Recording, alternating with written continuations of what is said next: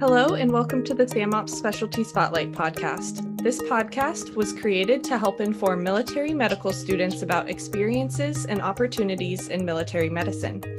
We aim to interview physicians either currently in or retired from the military from all branches of service in various specialties. Today, we are fortunate to have Dr. Hernandez with us. Thank you for joining us today, Dr. Hernandez.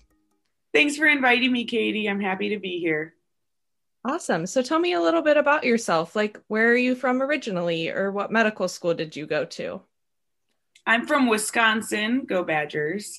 Uh, and I was born and raised there. I went to college at the University of Wisconsin Madison. And then I also went to medical school there at the University of Wisconsin School of Medicine and Public Health. Again, go Badgers. Um, and then when I graduated medical school, I went to internship at NMCSD Naval Medical Center San Diego um, in general surgery. And after intern year, I went and served as a general medical officer, a GMO, with the Marines up at Camp Pendleton and did a deployment with them. I came home and did uh, completed the rest of my four years of general surgery residency at NMCSD in general surgery.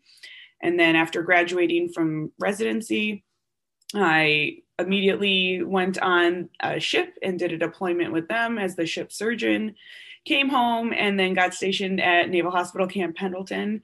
And i've been there for the last uh, last few years. And now i'm on this podcast.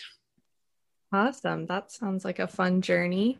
So tell me a little bit about why you became a physician initially well, uh, when I was in high school, my family had horses, uh, not expensive horses, just horses. And our vet would come out to the house because we lived in the country. So she made house calls or barn calls, as it were. And um, I would run out to the barn and hang out with her and ask her questions about being a vet, um, specifically a large animal vet. And so I told her I was interested, and she said, Well, that's fine. It just seems like you want to be a vet because you want to have a relationship with the animals like you have with your animals. And while that may be true for some vets, it's not really true for me and how I am a vet. And she's like, I'm just letting you know you can do it. And while I think that I would actually be very happy being a vet and specifically a large animal vet, um, my skills are better served uh, in being a, a, vet of humans, a human physician. So then I went to pursue medical school. Um, and so I just kind of changed tracks just a little bit to pursue medical school at that time. So, similarly, why did you want to join the military? Well, my story isn't traditional. Um, and shout out to my two friends. I had two best friends in college, and we took 90% of our classes together. I met them both freshman year. Um, and uh, one of them, his dad was a Green Beret. So his dad said, Oh, hey, you should join the military and have them pay for medical school. Because uh, the three of us were all going to go to medical school. And so then my friend looked into the HPSP program and he interviewed and did um, his physical and then he convinced the other two of us that we wanted to do it. And so my other friend was convinced first. And then i was like well if my friends are doing it i want to do it too. And plus they said that i could get a stipend and buy a moped. And that was very important to me at the time. And when i told my parents i was joining the military to quote hang out with my friends and buy a moped end quote they were unhappy with my decisions. And that made me only want to join all the more. However while that was my initial impetus to join the military, uh, and there's really nothing heroic about that. Since joining the military, I am very grateful that this is the path that I found myself on.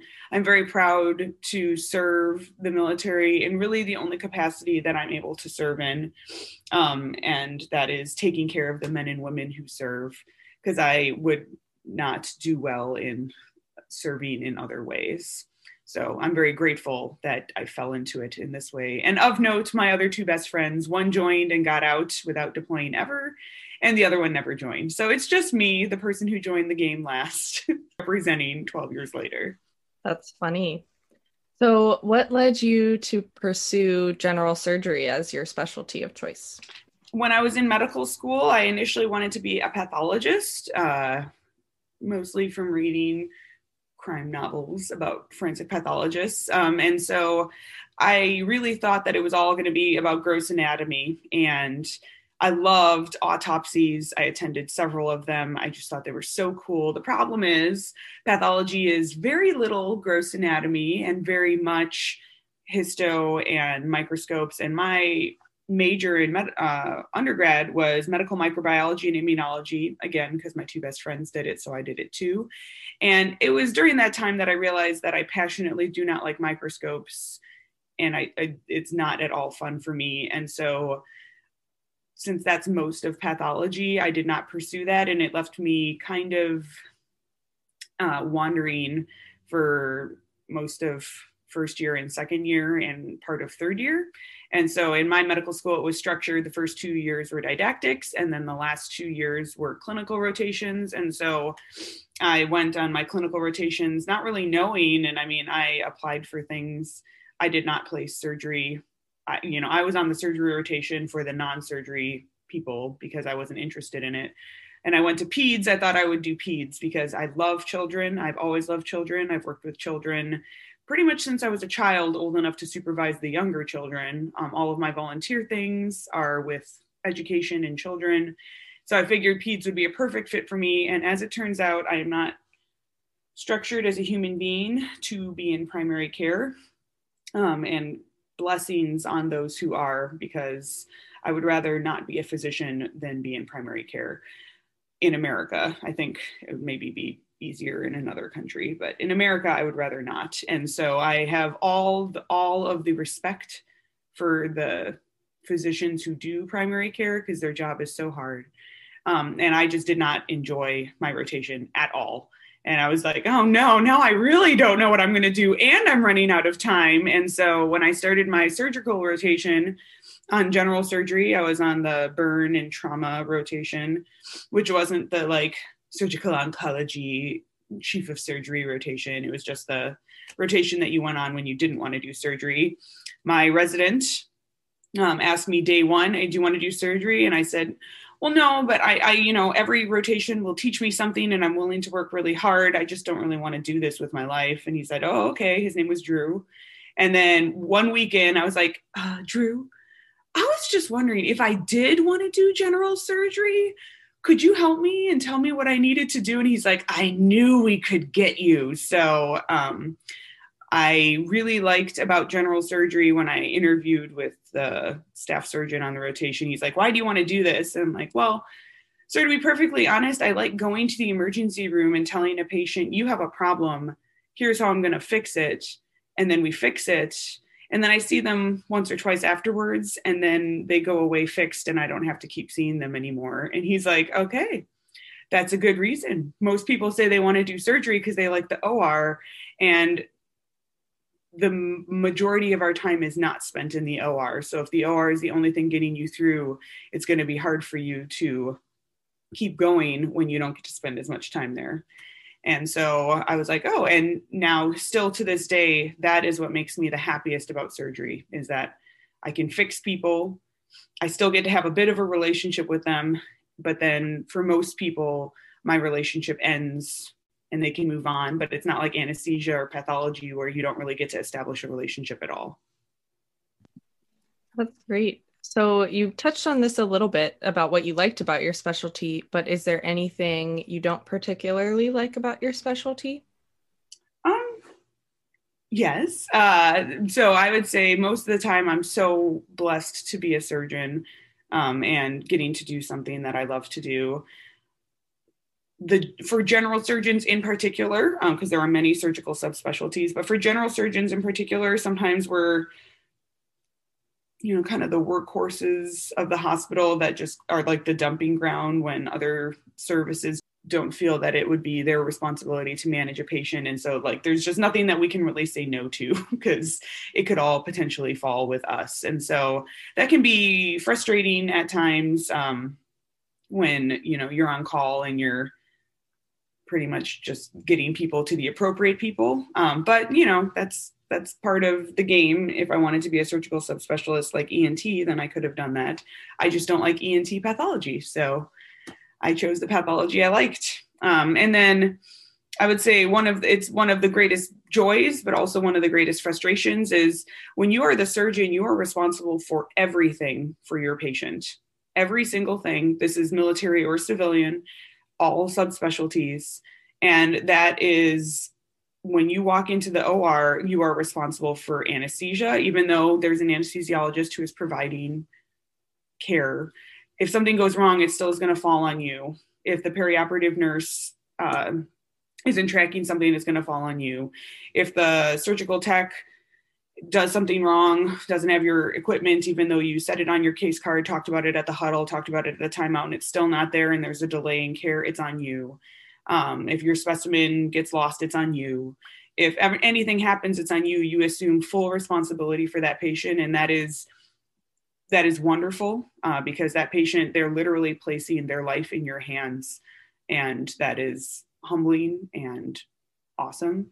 Um, and a responsibility that I hope no one takes lightly. But then it's also, it can be very frustrating to be responsible for people you've never met uh, doing jobs that you you know, I, I don't know how to sterilize equipment. Um, and so if they do it wrong, I'm still responsible for all of this. And so that can be um, a lot to take on on an everyday basis um, in a hospital system where, and you care the most because they're your patient. And if something goes wrong, that you know that perioperative nurse is not going to go talk to the patient you're going to go talk to the patient and explain what happened and you will be bearing that responsibility to the patient and they're the one you will be accepting what happens from them because they're your patient. And so that is something i think that isn't you don't realize until you're the one doing it that uh um it, it's a lot to take in and it's a lot to be responsible for surgeons work long hours particularly general surgeons. And so if you are thinking you know i love the i love the surgery but i i love the or but i don't love the lifestyle surgery is the lifestyle. Surgery is being gone from your family and being there at that patient's bedside and waiting for everyone in the or to get their stuff together so that you can operate. It just is military civilian private practice academic medicine that's just how it is. So if you don't like that lifestyle, then you know maybe surgery, general surgery, isn't the thing for you, um, and that's okay. Then you can choose something else. But that is just how it is, um, and that is part. The lifestyle is part of the the profession. That's very helpful advice, and I appreciate your honesty on that. When I talk to medical students and and sometimes you know interns that are undecided or want to change, is what would think about if you don't have a family now or if you do have a family at that time what would you be willing to do that takes you away from your family? Um, i missed my children's first steps. I missed their first words. I missed countless times with my family to be at work. And so you need i would recommend that you choose something that you are willing to be apart from them that is worthwhile to you. So if it's not worthwhile to you to do all that stuff um, for a specific specialty, then don't do it. So when I said earlier in the podcast, you know, like I would rather not be a physician than be a primary care doctor in America, I that means that I am not willing to not be by my family so that I could do primary care in America. I'm just not. I would rather do something else with my life. So um and but for surgery you know the hours are there and i have spent many weekends away from my family and it can be long and frustrating. Occasionally i really regret my life choices but most of the time i understand that this is what i chose and i'm proud to be there serving my patients when it's my turn to serve my patients. Thank you so much. So switching gears a little bit Tell me about some of the places that you've been stationed at, or what sort of different positions have you held in your military medicine career? Of course. Um, so, you know, when I was an intern in general surgery, I was an intern in general surgery, you know, running around doing all this stuff, just like on the TV shows. It's just like uh, you would imagine when you're a medical student, you see the interns doing that. Um, after that, I went with the Marines. So I was with 1st Marine Expeditionary Force, 1st Marine Logistics Group, 7th Engineer Support Battalion, so 7th ESB. And so I was stationed with them as their general medical officer. And so, what a general medical officer is, is, you know, you have your medical license, but you don't have, in my position, I didn't have any advanced training past that. So I wasn't a resident and I, I, I wasn't a board certified practitioner. Um, and so you are a primary care doc to a whole bunch of predominantly healthy, but some not so healthy men and women. Uh, 7th Engineer Support Battalion is the largest battalion in the Marine Corps. It's about 1,800 people, or it was when I was there. Um, and so I served with a, a bunch of corpsmen, and um, I had an IDC, an independent duty corpsman, which is the military version of a PA, except that there's no credentialing, formal credentialing. So the poor IDCs, they actually don't have translatable skills. They would have to go and like repeat PA school, but it would be an equivalent of a mid level. So like they can't prescribe certain medications. They ran a lot of patients through me, but he was there helping me out as well. Um, and we all worked as one big team. And so for there, you know, you're responsible for sick call, you're responsible for the medical readiness of your unit. So immunizations, um, dental, all that stuff. And then um, when you are seeing sick call, you know, making sure people get to specialists, you're doing all the physicals for people to separate, to do lateral transfers, to do all sorts of things. Um, and then you are the medical mouth to the commanding officer, the CO, to let him or her, her know what's going on from the medical world um, and help out all the company commanders with the care of their Marines and sailors. So that's what we did. And then um, they had just returned from a deployment when I showed up. And then they quickly ramped up to go on another deployment. This is when Afghanistan, the OEF, uh, was very active. And so we went on a seven to eight month deployment out to Afghanistan. We were at Camp Leatherneck. Well, I was at Camp Leatherneck. Many of my corpsmen were stationed at the surrounding um, bases that they were building. As logistics, we build. So, you know, they make roads, they make, um, you know, ditches they make communities they make walls so they bridges they they they do kind of that stuff. So we're not the like go hunt down the killers we're more of the build places so that the people who are hunting down the killers have places to go and also doing missions with local communities. And so i was at home base kind of seeing sick call in Afghanistan essentially, but also help working with my senior enlisted leadership to help coordinate what my corpsmen were all doing and making sure that everyone was getting safe care. And then um, I came back from that deployment and went back to residency, and residency is surgical residency. and uh, so my role, you know, I was a resident and then I was chief resident. And then I graduated and went on the USS Carl Vinson, Vis per Mar CVN 70. Woo! And that my role on that ship um, there are people like gmos that um, were on the ship but i was on the ship as the ship surgeon. So there's only one of me. There's an anesthesiologist or a crna we had a crna um, and then one ship's nurse. And i had a couple of the corpsmen that were surg techs so they worked with me in the or and so that was our or team. Usually on ships if everyone's doing their job appropriately and we are not at war which we were not actively at war, then um, you know there's not as much for the ship surgeon to do because if everyone's being safe, then you don't have much to operate on. That's good. Um, so you know, I I took out some appendixes and lumps and bumps and uh, a couple emergencies. Um, but you're pretty much just on call. Um, but it's an important role because the ship can't pull out of port until the surgeon's on it. I am an irreplaceable role and um, and then you work with the rest of the medical department. There's family practice doctors and flight surgeons and senior medical officers idcs like before and then a whole bunch of corpsmen. So you know worked in the medical department did training stuff like that. And then i came to camp pendleton where i've been a staff surgeon and enjoying uh, working there. I also clinically also work at balboa nmcsd um, doing breast health down there as well. So I work at both facilities. And so to be a staff surgeon, you know, I, I see clinic, I take call, I operate, um, and then you get to once you're a grown up, you get to be on committees and do all that kind of stuff as well. So I've been I chose committees that I'm particularly interested in, like surgical quality um, and graduate medical education, um, and that's where I focus my time. Again, if I'm going to spend time away from my family, I want to do stuff that I'm passionate about. Awesome. Thank you so much. So, what advice would you have um, for students who are trying to get into a military residency?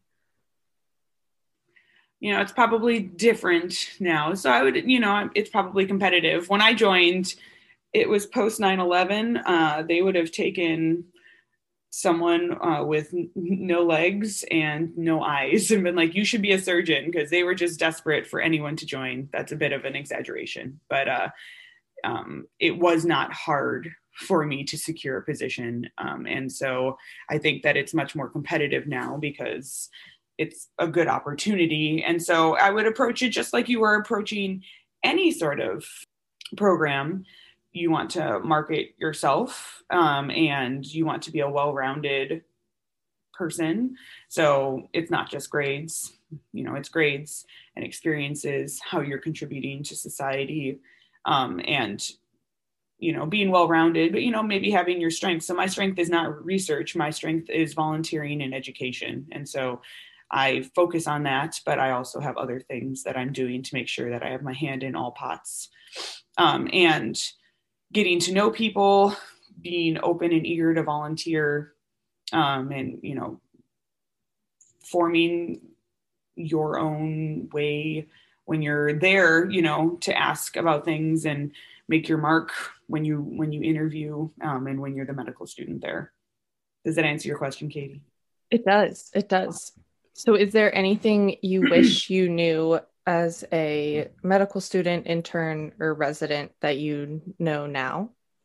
Yeah, I think about it because now I now as the supervisor of all of them, I get a chance to kind of step back. And so the thing that really strikes me is, you know, in medical school, you're literally paying them to be there. Um, and so if you're paying someone to be there and you're trying to cut out early or trying to not get the full experience, I mean, that's your call. It's your money, and it's but and it's your education. But um, it's I never really thought about it that way when I was in medical school, and it's hard to think about it that way because you've been working so hard for so long. And You're like, gosh, I just I'm tired. Um, but really thinking about it that way um, is a great way to think about it is that you're paying to be here. So, you know, if you're paying a whole bunch of money to go to a hotel, are you just going to stay in your room or are you going to go and experience all of the amenities that the hotel has to offer? Um, and if you just want to stay in your room because that's just all you can do mentally, emotionally, physically in that moment, well, then that is your call. But you you're already paying for those amenities, so you might as well work on them. Um, and then as an intern, I think I as well, like I was like, I just want to be in the OR. I just want to be in the OR. I just want to be in the OR. But a lot of intern and, you know, maybe second year of surgical residencies in particular. So this is excluding the non-surgical residencies. It your surgical skills will come. You will get to the OR, but a lot of what is taught is how to care for patients and the processes that go into that. So, you know, getting up and presenting in the morning um, and having the surgeons you know go over everything you did with a fine tooth comb seems excessive and frustrating and occasionally pointless. But usually the reason why they're doing that the underlying reason is so that you can think on your feet because you have to do that in surgery. And you can defend your decisions because you have to do that in surgery and that you know every single reason for every single thing you did because you have to do that because going back to what I said before, you're responsible for every single part of your patient's care.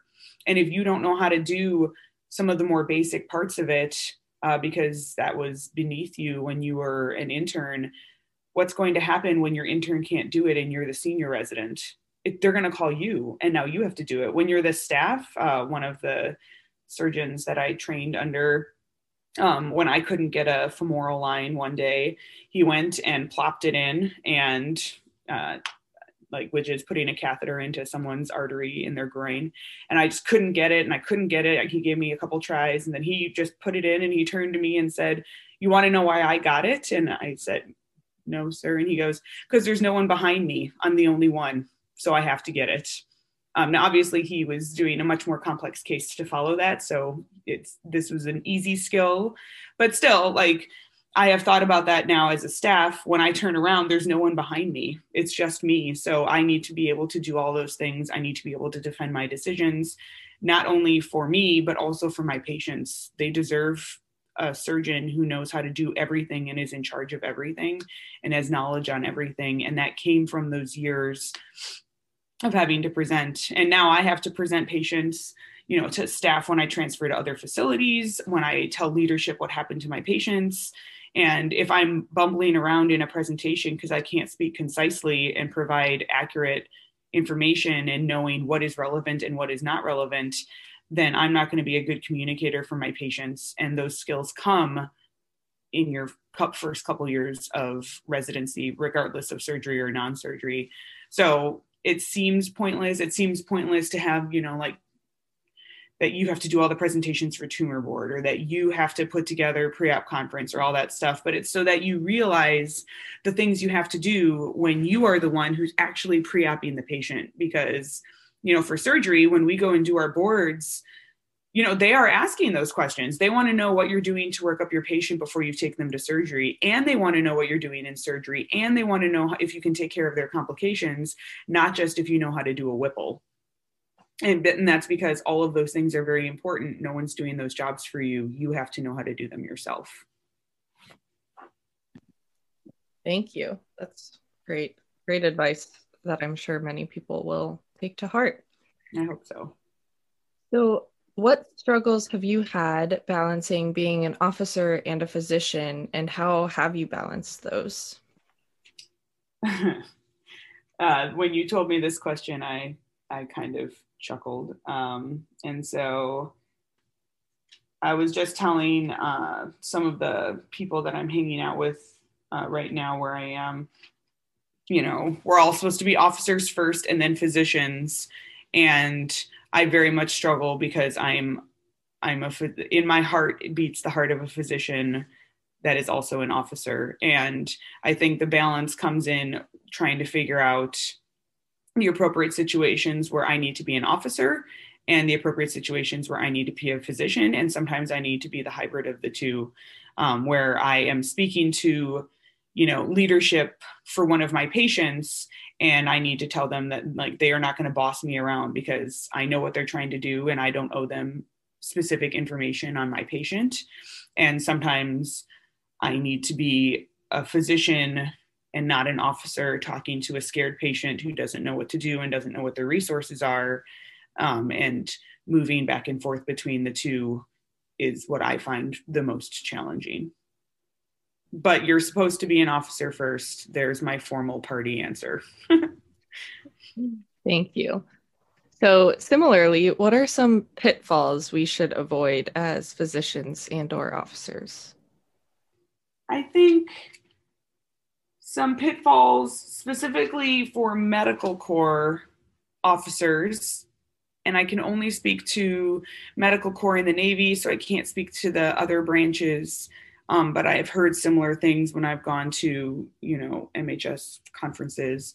Is the line does a much better job, so non-medical people, of educating their officers on promotion and advancement, and you know, doing stuff like that, and you know, in medical, I mean, for Navy, we go to, I went to something called OIS. I, don't, I think it's called OCS or ODS or something else right now. But, you know, I went to my fake boot camp for four to six weeks in Rhode Island.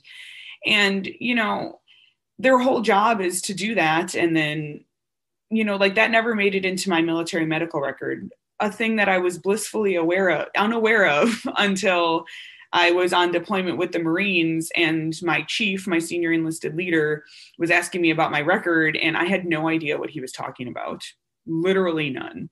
And uh, and then and even then he didn't ask me about some of those things. I literally just got my OIS, what I did when I was in college, put on my medical record this year. because I didn't realize it wasn't on there because I just kind of assumed it was on there because I assume that there's some person at OIS who inputs the thousands of people who go to it every year and puts it in their record and that's kind of their job but i guess not and then they don't tell us there's many many um, people in my community who like you know our diplomas aren't in there. I had to fight for my diplomas to get put in my my education. I mean literally the reason why i'm an officer i'm not an officer because i did anything else. I'm an officer because i went to medical school and it wasn't in my record.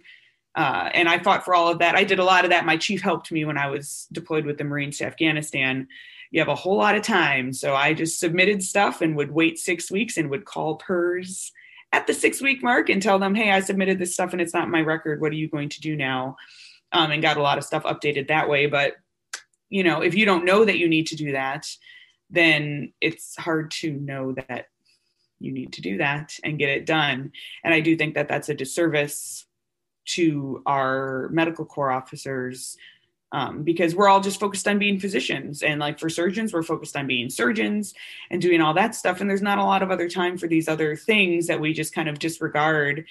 And they're not important from a, a patient care aspect but they are important for promotion and opportunities. And unless we tell our own about them then how would they ever know?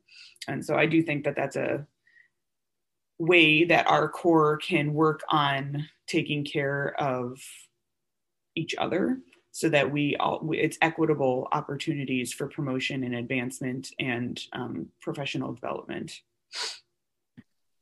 Do you think that the solution to those problems that you mentioned lies with upcoming leadership or incoming students or how do you think we go about fixing that? The solution is not the students that's for sure. It would be leadership um but it's good to know that these things exist. But i mean honestly it's really hard. I mean when i was in your shoes i didn't know the difference between an intern a resident and a fellow. Like i i genuinely remember writing stuff down. Like i don't i don't know what any of this means when i was a in my younger years of medical school. I knew they all existed. I just didn't know kind of the differences and the nuances. And so the the solution is in leadership. So i'm doing my one small part so that uh, when I was a senior resident in our program, I every year would have a little lecture for whoever wanted to attend on how to take care of your professional record. They started doing career development boards while I was there, which was not my choice, but I support. Um, and it sounds like now, like in my re- in my residency program, they do do career development boards on a regular basis. They do talk about these things. Um, uh, because the graduates who have come out of there in the last couple years when they go out as staff they know more than i did when i went out as staff. And so it sounds like our at least our tiny little corner of the community is changing but it needs to be a more global part of the change so that everyone has these opportunities especially especially people who come in um, because a lot of people get deferred and do civilian residencies and then come in as staff if they choose to stay as staff and they don't just pay off their time, both ways are choices that are very individual. But if they do choose to do that, they're at a bit of a disadvantage because instead of having the time of their residency anywhere from three to five or six years to work on their record and to hear all this stuff, they're just coming in and they don't know anything other than what they learned when they went to OIS, which is a whole bunch of nothing. Thank you. So, how would you say that we could develop officership well in medical school, if at all? Oh, that's a hard question, Katie, because all experiences are different. So, if you're at the military medical school, I mean, I think they develop officership really well. Um, and so, a lot of times, you know, when I was an intern, I leaned on my USUHS colleagues, you know, to make sure my uniform was good and uh, what would be the appropriate thing to do and like when do i salute and don't salute uh, uh, because it, you know at that point it had been three years since i went to ois and i had not worn my uniform once since then so um, i leaned on them and they were great educators because they've been doing it for the last four years and then for people with civilian medical schools but military residencies like me so then i learned over the course of that time and honestly i learned like everything while I was there. And most of what I learned to be about being an officer was when I was with the Marines and when I was with the my ship. Um, and not a lot was done in residency, to be perfectly honest. There was some. I'm not criticizing my residency and my uh, my home hospital, but it's just the focus is on medicine as it should be because we are medical providers uh, and surgeons and physicians. But um, uh, it's hard. And then if you do both civilian medical school and civilian residency, like I, where is the opportunity? I mean, when I was in medical school, I would show up to the the ROTC unit near me so that they would sign my 45 day active duty activation orders. And they had no idea who I was. They had no idea how to take care of me. And, you know, the recruiter drops you like a bad habit after you join. And like I, I had no, I had no person to contact. Um, and so I, I don't know a good way to fix that um, because it's not the recruiter's job to handhold people that they've already recruited. So I'm not criticizing the re- recruiters, but then whose job is it to handhold these people? Who it, whose job is it to make sure that they are plugged into a community that teaches them a little bit about what they just signed up for? Um, and I don't know if there is something in place for that. There was nothing in place for me. well, we hope that our small part of our um, SAMOPS group is what's helping connect people. I hope so. To that in in civilian medical school. So, but every little every little piece counts. So I think really... so, and I think that what you guys are doing is that's pretty cool. And now again, social media was just coming out around that time. Like I had just gotten a Facebook account, and I was one of three people with my name uh, back in the early days of Facebook. Um, so what you're doing like podcasts weren't a thing and facebook and other social media wasn't really a thing yet. And so i don't know how they would have connected us better genuinely. Um, and so i think that you guys are taking the tools that are available to you and using them uh, to their advantage. And i commend you for that. Thank you. We sure hope so. So my last question for you is what has kept you in the military Uh, well, I married active duty, um, and uh, so that helped. And I just literally just finished paying off my time. So up until now, I didn't have the opportunity to leave. Um, and uh, to be perfectly honest, Katie, I am undecided on if I will stay in. Um, and so, you know, the military. There's there's wonderful things about the military that you would, um, you know, the people that I trained with um, and really, I've gotten one or two really close people from every single experience I've had. Um, you know, like they're they're closer than family, um, and there's something that goes that really makes your bond strong when you spend 24 hours a day, seven days a week with someone or a group of people, and your family and support unit is not with you. So mine is in Wisconsin, and I'm in California. So my military family they are my family. Um, and they're the ones I call when something bad happens. And they're the ones that are the emergency call when my kid is sick at daycare and I can't get to them. Um, and they're the ones who, you know, when I had a death in the family, they all took my call without asking, without me even having to contact them, um, and showered me with love and affection and care in the months and years following that. Um, and so while I do think that parts of that are mirrored in civilian programs because you know you are still spending a lot of time with people.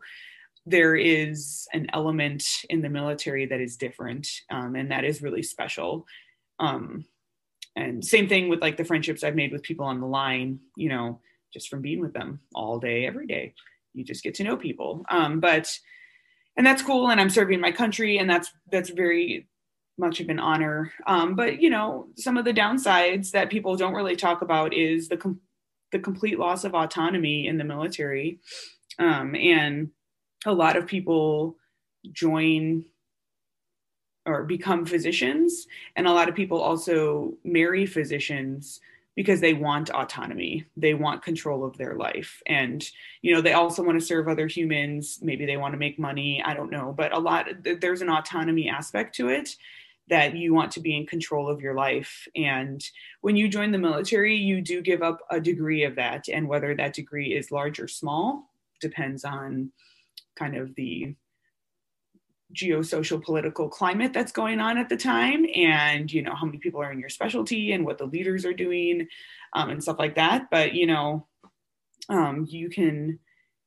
get called to do stuff that you don't want to do and it's needs of the military bef- before your needs and that's not always bad. It's just a part of that's that's part of the military and that's part of what you're signing up for. And you know i'm married to active duty um, actually he just retired so i'm no longer dual mill but i was married to active duty for about 10 years and um, being dual mill there are things that they do to support you but a lot of it is you chose this lifestyle and it's going to be hard um, and he has had to do things and i've had to do things that we don't care to do and that don't serve us or our families and it, it wasn't really an optional event.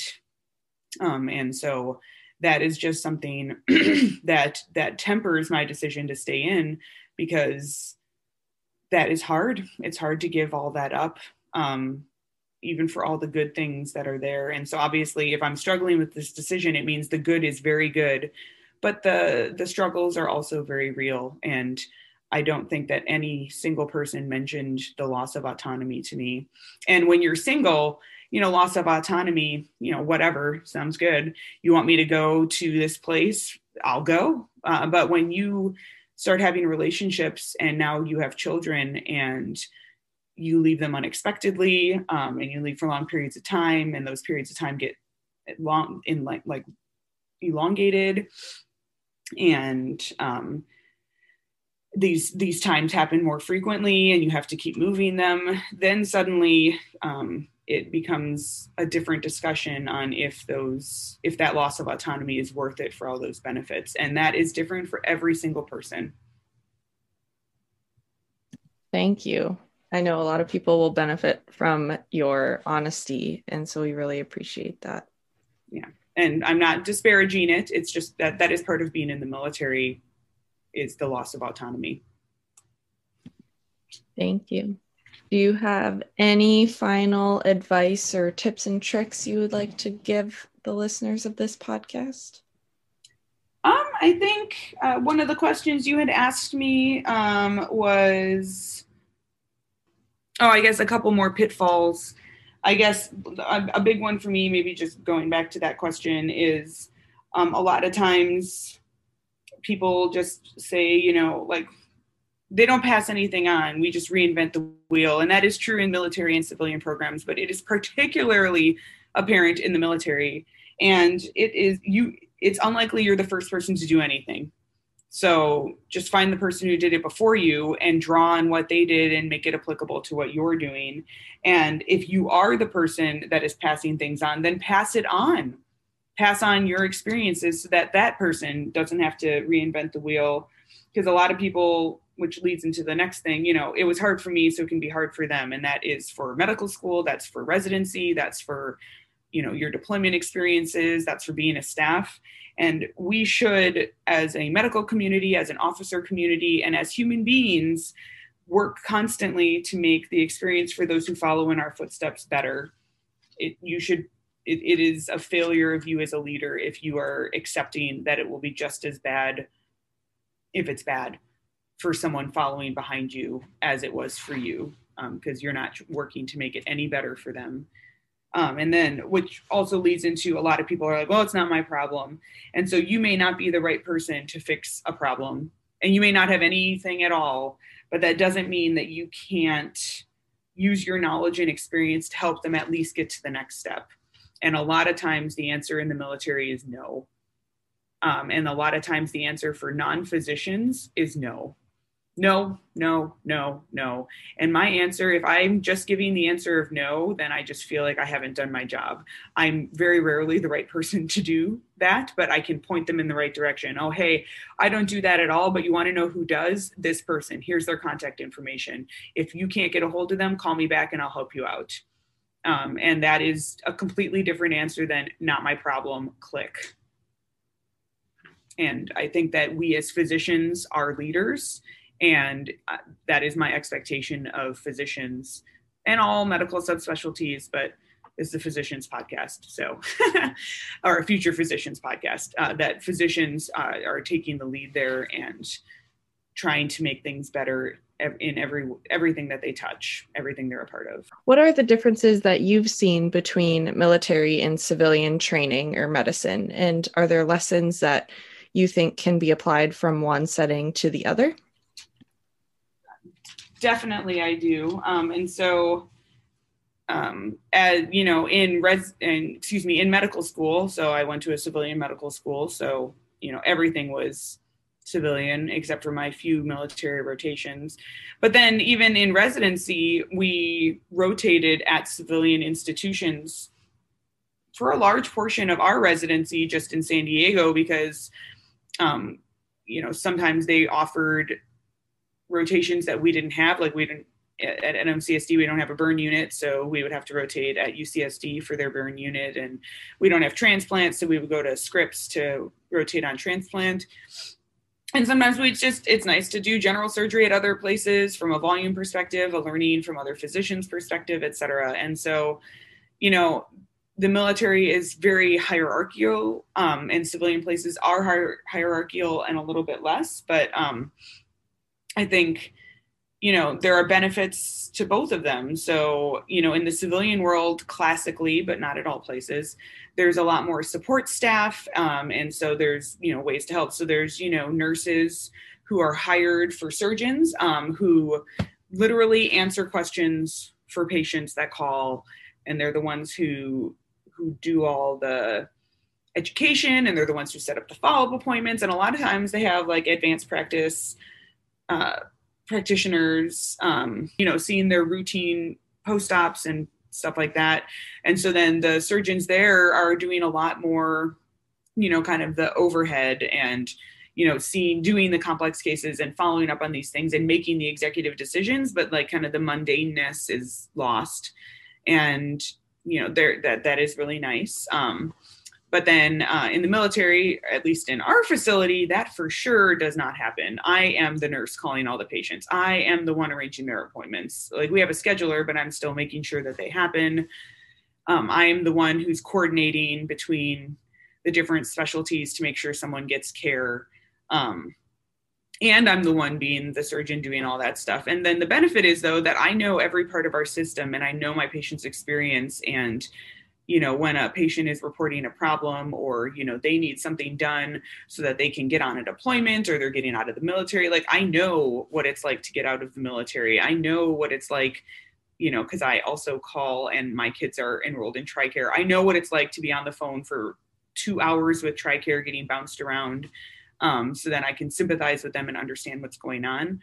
Um, but then i also because I, i'm not driven by the overhead that civilians can be you know like you must see a person in this amount of time or else. And i, I have the flexibility to spend some extra time uh, with a patient who is scared about what's going on and needs a little bit more education than someone else does or spend a little bit of extra time communicating with their leadership about how they can work with me so that we can get them the care that they need. And that is one of the true joys. It's not a joy to be the nurse scut work worker, but it is a joy to be able to have that flexibility to do that in the military and to really know more about what's going on with your patients. And some of that came from being deployed. Um, you know, I didn't know what it was like to be with the Marines until I was with the Marines. And now I understand when someone says I'm a motor T operator, I know what that means. And I know what that means in re- relation to you know, when I do their inguinal hernia repair, what I need to be looking out for for them so I can take good care of them. And I wouldn't have known that unless I went with them. And if I was a civilian physician seeing them, they're like, I'm a motor T operator, that would be like, okay, sounds good. I don't care. Like, thanks for letting me know. Um, and so I think that that is a benefit of military medicine is doing that. Um, and so, but then you can translate it if you're in the civilian world, remembering that some of that stuff for our military service members are unique challenges you know people going on deployment spouses being gone not like if you are if you have a civilian spouse um, and they have young children and i'm going to take out their gallbladder that if it's a woman like she she needs to have someone around to help take care of those babies if they if it's like two weeks after she gave birth to her child if her husband's on deployment. I just it's not going to work any other way. She won't recover very well. And I know that, and I can get her in contact with the people who can help her facilitate her care after I'm done taking care of her. Thank you. Thank you so much. Any other points you would like to touch on, or any last pieces of wisdom you can impart to us? Um, I don't think I have anything else. I hope I've never been interviewed where I just talked and talked before. So I hope that I entertained and offered insights and education uh, to anyone listening to this podcast. And if you are, it means that you're at the start of a really exciting career, whatever field that you choose, whatever branch in the military that you choose. I wish you best of luck. Um, you know, if you contact me on the G, the gal, uh, I will write you back. Um, or if you contact Katie, she can get a hold of me. Um, it's a, what you're choosing is in many ways more challenging than not choosing it but hopefully you're choosing it for all the right reasons and or to get a moped and so um, um, hopefully you get as rewarded as i have been by it thank you so that wraps up our episode with Dr. Hernandez today. Thank you so much for your time and sharing your experiences with us future military physicians. For those of you listening, if you have any recommendations for the podcast or anything you'd like to hear in particular, please feel free to email samopseducationchair at gmail.com. Thanks for tuning in.